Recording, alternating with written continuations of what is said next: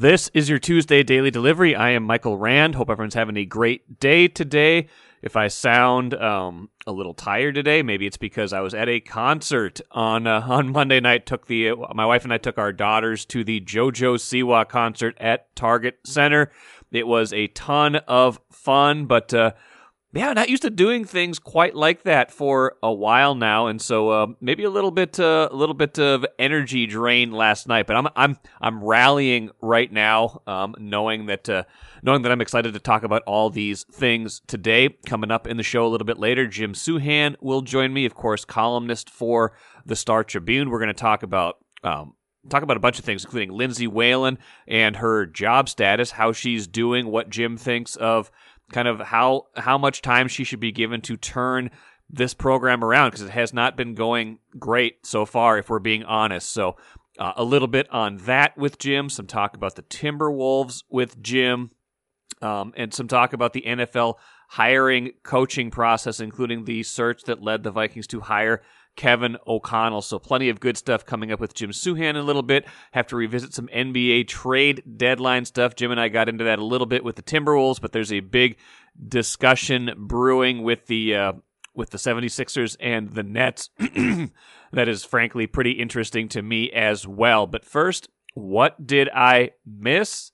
Jessie Diggins did it again. The skier from Afton, Minnesota raced very early for us on Tuesday morning and became the first women's cross country skier from the U.S. to win an individual uh, medal at the Beijing Games. She, she took the bronze in the women's freestyle sprint, finishing in a time of 3 minutes 12 seconds and th- 3 minutes 12.84 seconds.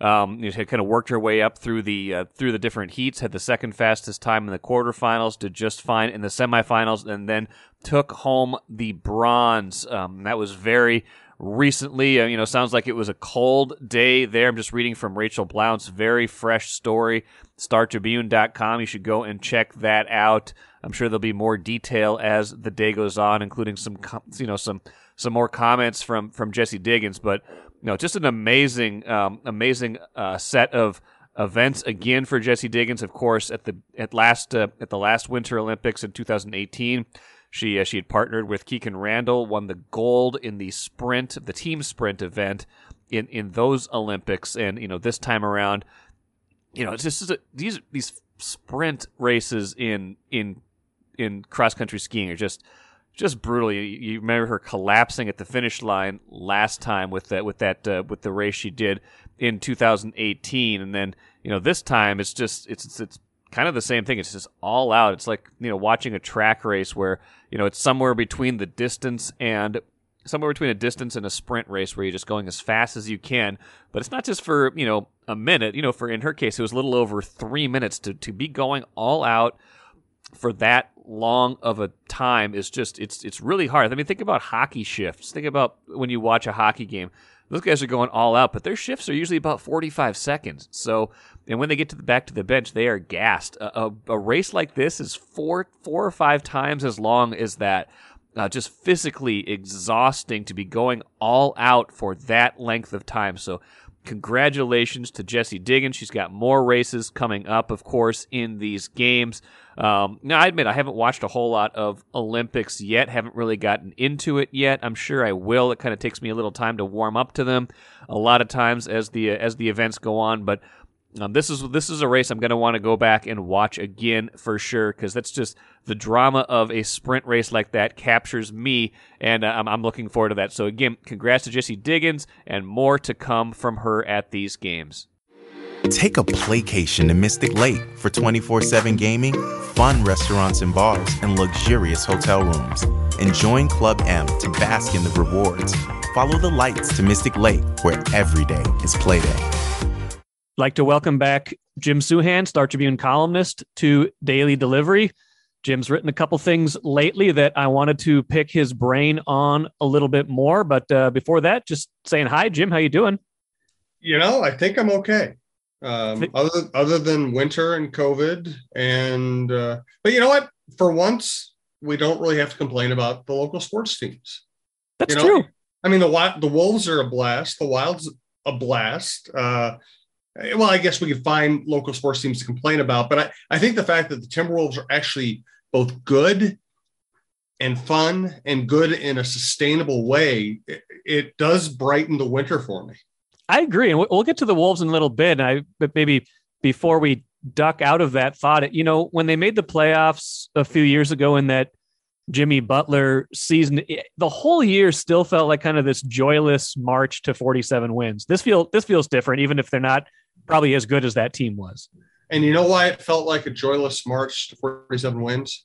Because, because it was. It was a joyless march to 47 wins. We all knew there was nothing sustainable about any of that. Tom Thibodeau's personality, uh, the way people in the organization reacted to Thibodeau, Jimmy Butler being a complete, uh, what word can I use on a Star Tribune podcast? Uh, jerk is probably the nice generic word yeah. we use. Um, I mean, it, it, had no chance of, of, lasting at all. And it was a talented team. It was an interesting team to watch, but it was never fun. This team no. actually fun. Yes, agreed. And we'll talk about them more in a little bit. I wanted to talk to you about column you wrote um, for, I believe it was for Monday's paper about Lindsay Whalen and just the direction of that Gophers women's basketball program. And you had been at, getting asked a lot of the same things I've been getting asked, and frankly, that I've wondered a little bit out loud about. Like, you know, this is year four for Lindsay Whalen in that program. You know, hired right out of right out of the Lynx. Even she was still playing for the Lynx when she got hired. No previous coaching experience, but you know, fantastic player. That probably doesn't even do justice to her impact. But they've they've not been you know not been great on the court, and so the you know the rumblings of how long does she get to turn this program into what they hope it can be. And you tackled that subject uh, in Monday in Monday's paper. Yeah, and listen, it's absolutely fair to question the direction of the program and to say that they haven't done enough, that they haven't won enough, because they haven't won enough. Uh, I still go back to what I said and thought at the time, which is, you know, most Big Ten coaches they have to win one or two or three or four other places just to get a chance to take over a Big Ten program. Lindsay Whalen hadn't coached a day in her life. And I remember talking to Cheryl Reeve about this, and Cheryl wasn't criticized. Cheryl was thrilled that Lindsay got the job and thinks she'll still think she'll succeed. But she was saying, you know, I asked her what's the difference. She said, you know, when you're a player, you do your work in two, three hour spurts. You there's a point of diminishing returns on your body. You can only work out so hard. You can only work out so long, and you go take naps in the afternoon, and you come back and play the games. And everything's this, can, you know, these condensed bursts of hard work. When you're a coach of a program at any level, you're responsible for everything. You get asked to make a hundred decisions a day. It is incredibly difficult. It's wearing. It's why we see coaches burn out. It's why we see so many coaches be grumpy. I think the learning, I think even those of us who thought it would be a large learning curve uh, still underestimated the learning curve. Uh, and I think, you know, she's also coached a couple players that left the program. I think both were Stollings uh, recruits. I'm sure Lindsay came in and said, we're going to do things this way. I'm not sure it was all that well received. So for me, especially given where that program has been, in general, when they haven't had Lindsay Whalen on the roster, I'm very willing to wait until I see what she does with a couple of great recruiting classes. Now, if, if Lindsay Whalen gets to a point where she's recruited unprecedented recruiting classes to that campus, and as seniors, they still haven't won anything, then I think you have to say, okay, well, maybe she's not, maybe she's, even if she's a great recruiter, she's not a good coach. But I don't think we know enough about her yet as a coach to make any uh, even non-hasty judgments at this point.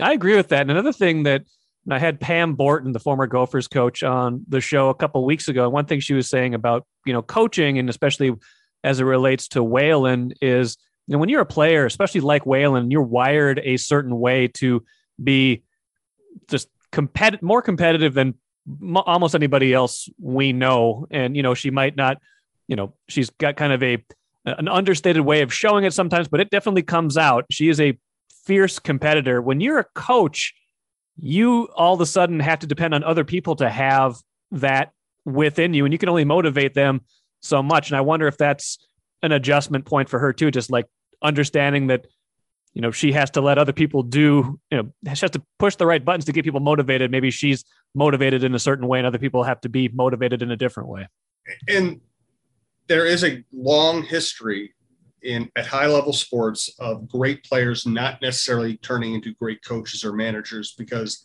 they're like, well, why didn't you just do what I did? You know, and whether it's their level of competitiveness or their skill, other people can't do it. Some other, a lot of other people can't even relate to it.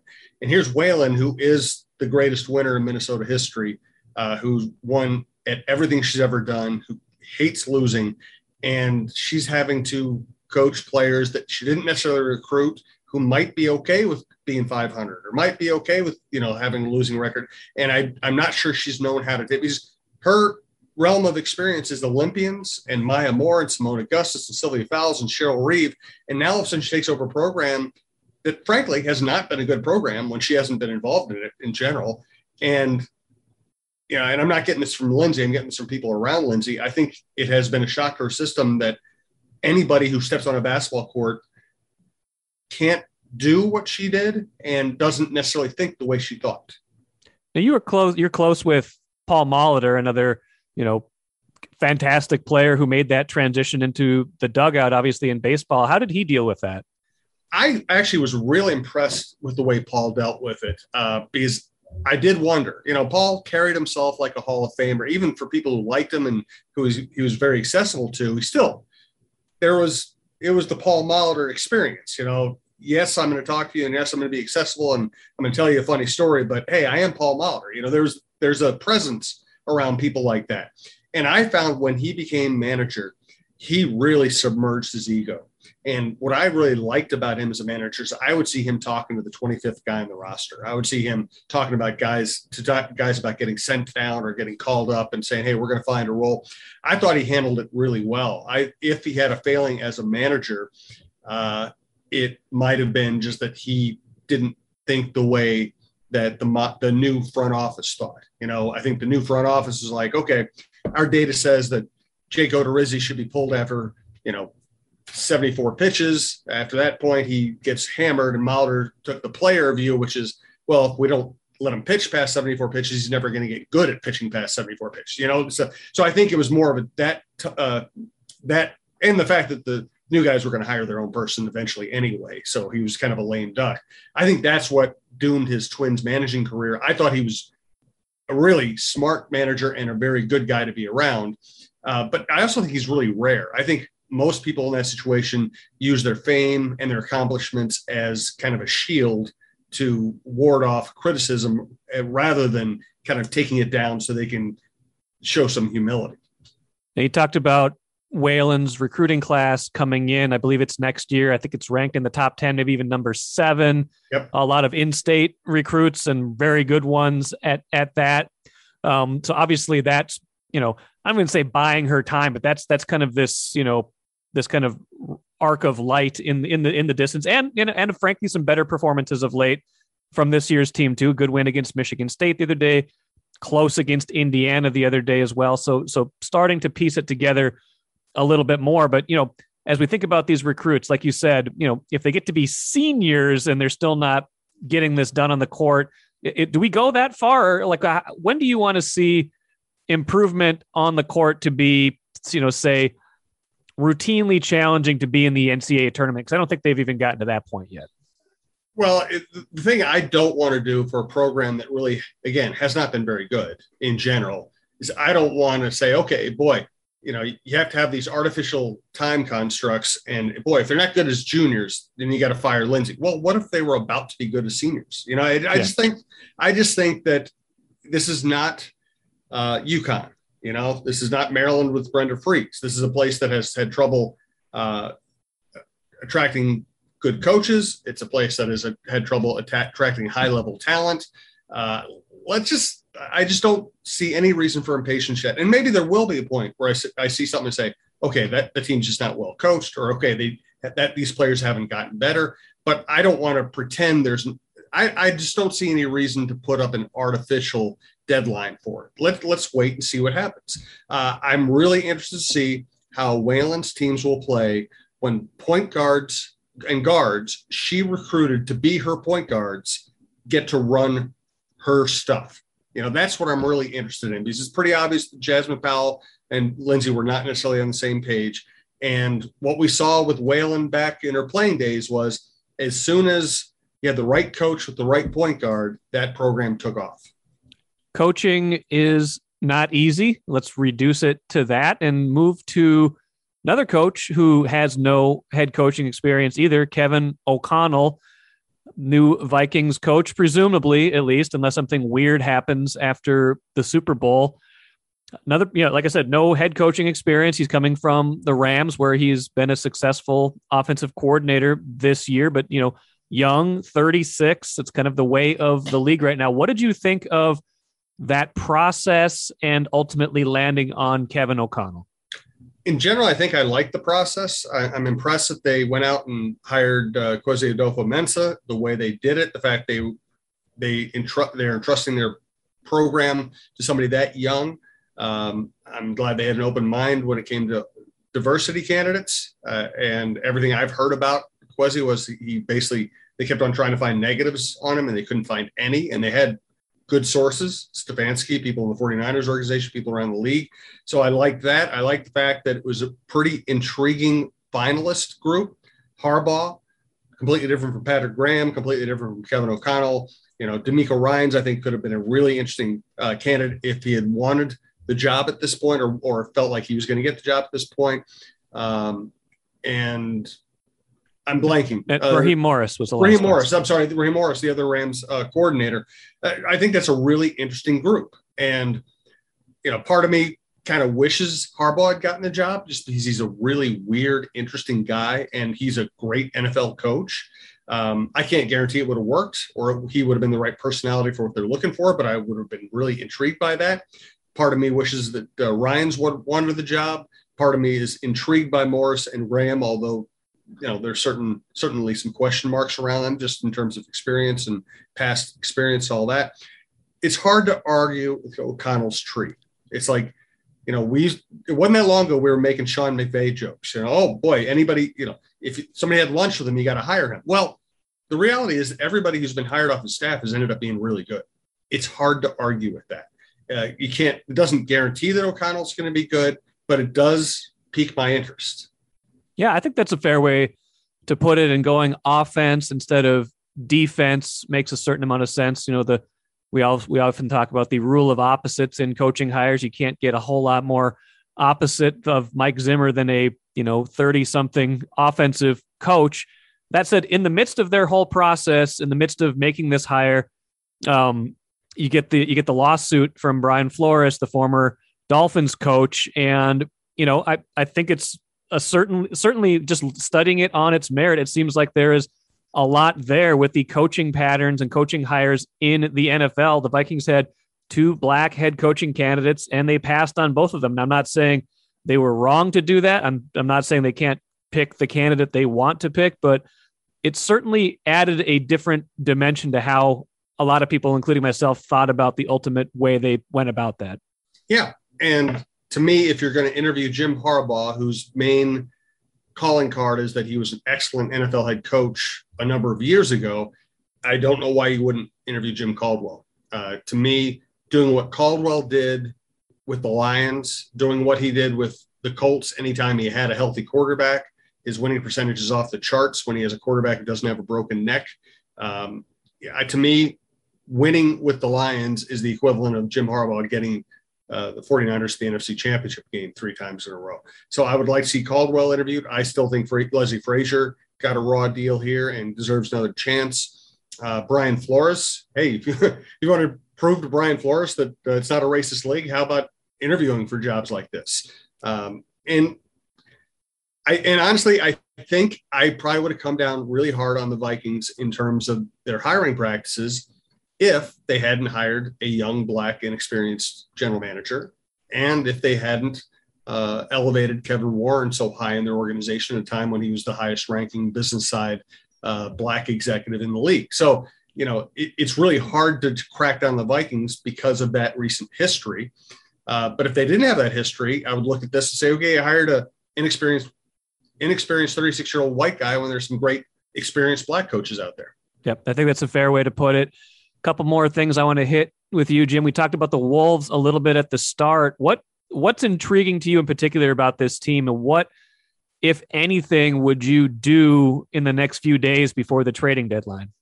I would be really careful before the trading deadline. Uh, and the cool thing is, I think that the Timberwolves fan base, although it's not necessarily showing up in droves right now, whether because of COVID or you know history or whatever else, I, I think there's a large, intelligent Timberwolves fan base, and a lot of the people I follow and talk to are like, "Hey, don't don't mess this up. This is great. You know, this is this is a team that plays hard, that has depth, that plays together, has good chemistry, is well coached, has a coach who gets through to these players." don't make a move just to make a move. Don't throw away assets, you know, to improve your team by 1%. I would be really happy to see this team not make a move and just see how this plays out. Yeah, I think that's a, you know, two months ago when they were kind of scuffling a little bit, I was like, yeah, that kind of feels like they're on the verge of needing to shake this up. It just seemed like something wasn't quite clicking with this team and the offense wasn't working the way it was supposed to. And now, you know, it, it's probably a good reminder that we are impatient a little bit these days, and that sometimes you just need to let players play together for a while before you really know what they can do. And listen, if you're a Timberwolves fan and you're impatient, it, there's a reason for that. It's a horrible franchise. It's been a horrible franchise for 30 years. Uh, but this feels different. Uh, it feels like a very rational front office. Let's be honest. Gerson Rosas, however he exited, made some hellacious trades. Um, Gupta seems like a really savvy guy. Uh, Finch, I think, is an excellent coach and a very likable coach. You got, I mean, I just like everything about this team right now, and that's that's very rare for me when it comes to the Timberwolves. Um, so just don't, yeah, don't mess this up. And listen, if they keep playing this way, expectations will get ratcheted up in the offseason, and then maybe they'll feel more pressure to make some kind of a deal that will make them more of a contender for a top four seed. Right now, I don't think they should feel pressured. I think I think people are enjoying this. I think they, they should be allowed to enjoy this. Last thought for you, Jim. What's more likely, Wolves finish in the top six and avoid the play in, or the Wild make it to the Western Conference finals? Oh, I think the Wolves have that. That's a much easier task for the Wolves. Uh, I think they're playing well. They're, they've really gotten past the more difficult part of their schedule. Uh, top six is a very realistic goal. Uh, the Wild are a good team and they play well. Mean, once again, a team with with smart management, good coaching, cohesiveness, young talent. I, it, but it's hockey. It's just harder to bet on a team getting to the conference finals. A lot of things can go wrong, including, including your goalie having a slump at the wrong time or a puck bouncing funny. Uh, basketball is a much more rational sport, and I think uh, top six seed is a much easier ask. Bill Guerin's going to have to go get like some kind of honorary fancy degree from somewhere with all the uh, big degrees in uh, Vikings, Wolves, and uh, and Twins land, isn't he? Uh, yeah, you know, I, it's okay to have an everyman, kind of an average uh, average dude, just kind of succeed. Uh, I don't think you need to have a bunch of letters after your name. That's why I, I never talk about my PhDs. You know. multiple. Maybe I don't. Maybe I don't have any. Many, many PhDs. You can come them. and look at my office, look at my exactly. wall. They're they're all hanging on my wall right now. exactly. Uh, so, hey, I, I, really think Guerin has done a heck of a job too. Uh, and and you know what?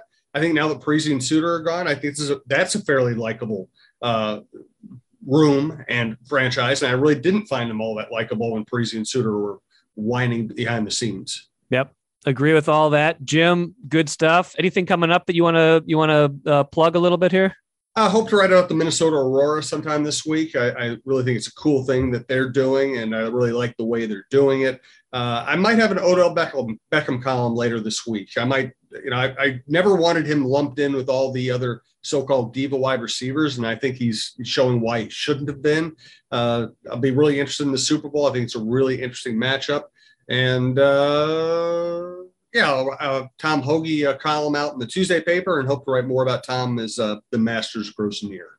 Awesome, Jim. Great stuff. We'll catch up with you soon. All right. Thanks, Mike. Good catching up with Jim Souhan as always, and the talk we had about the Timberwolves and a potential trade deadline deal, and about Marcus Smart, Malik Beasley, reminded me that uh, NBA, NFL, all trades like that are all about leverage. And so I'm reading after that, I'm reading a couple different things. One, reading a report in ESPN.com about a potential Nets 76ers blockbuster with James Harden and Ben Simmons, and uh, reading a tweet from Jeremy Fowler uh, talking about Kevin O'Connell, the Vikings' new head coach, conveying a belief in Kirk Cousins doing during the interview process. I'm told he's high on him. The front office must decide on Cousins' future due to his $45 million cap hit, which we have talked about ad nauseum on this podcast and Access Vikings.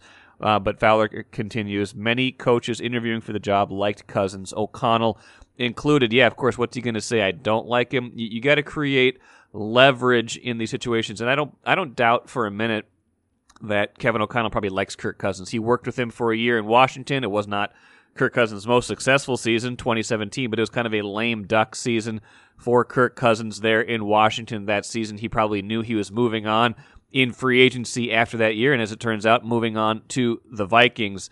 Um, but I wouldn't read too much into that. I think the Vikings could very well end up keeping Kirk Cousins, but the fact that Kevin O'Connell has said he likes Kirk Cousins doesn't tell me anything about what might happen down the road because you do not create any kind of leverage by saying you you know you don't like someone because then all of a sudden teams start to swoop in thinking you want to get rid of this guy. So that is leverage point number one. Leverage point number two is this Nets 76ers proposal, um, which is just kind of baffling to me that James Harden is seemingly trying to, to push his way out of Brooklyn now, almost just barely a year after pushing his way out of Houston, and he's doing it with lackadaisical play, and that's just unprofessional to me. Um, and it's it's, it's just if, if he's trying to you know trying to move on to Philadelphia by by these by these means by not playing well by not performing up to his standards that's I, I, can't respect that I can't think of another I can't think of another situation where I would even come close to respecting that I can't imagine a player like Michael Jordan LeBron James like underplaying underperforming to try to get traded. That's just that just says to me that that's that's a lack of professionalism and a lack of class. That said this potential Harden for Ben Simmons trade is fascinating to me because because you know the the 76ers have been playing this very tight um, you know trying to ride this out with Ben Simmons and still having a good year even though Ben Simmons has not stepped on the court that would be a major coup for them if they were able to flip Ben Simmons for James Harden and I don't know what that would mean exactly for uh, for the Nets but you know they already have Kyrie Irving they already have Kevin Durant I wonder if Ben Simmons might be a slightly better fit there. A little bit of defense, a little bit of size, things like that. So, all things aside, leverage being what it is in these types of deals, I'm intrigued by that one more than anything else. Um, just just because it seems like there might be a fit there. So, trade deadline is Thursday. We'll see if anything happens with that. We'll see if anything happens with the Timberwolves. I'm uh, like like Jim and I talked about. I'm more inclined to think they should stand pat, but you know, I also do love a good trade when it happens because it's fun to talk about. So, trade deadline Thursday, we will see maybe a blockbuster in the works with James Harden and Ben Simmons. Let's finish with the cooler. Lovie Smith gets another chance as head coach. The Houston Texans have hired Smith to be their next head coach kind of love this. I love his big white beard, and I think he's had uh, enough success in this league to warrant another chance. Remember, he took the Bears to a Super Bowl with Rex Grossman as his quarterback, which is roughly the equivalent of winning five Super Bowls with Tom Brady as your quarterback, or however many Belichick won. Probably was six, I think, is with with, with Brady as quarterback. So good for Lovie Smith. Um, good for the league to have him back in head coaching, and uh, yeah, just kind of a, a, a, cool kind of out of the out of the out of the box. Did not see that one coming. Um, higher by the Texans, so um, you know that should pretty much uh, that'll you know close the loop on a lot of these hiring cycles, and uh, you know we'll see at the end of the day who which team ends up making the uh, making the hire that has the most influence. Will it be the Vikings with Kevin O'Connell? Will it be someone else? I'm not sure, but uh, go, good for the Texans going with Lovie Smith. That will do it for today. Be back at it again Wednesday. Should have tons of good stuff to talk about. Timberwolves in action, Wild in action, uh, and we'll get you again on Wednesday.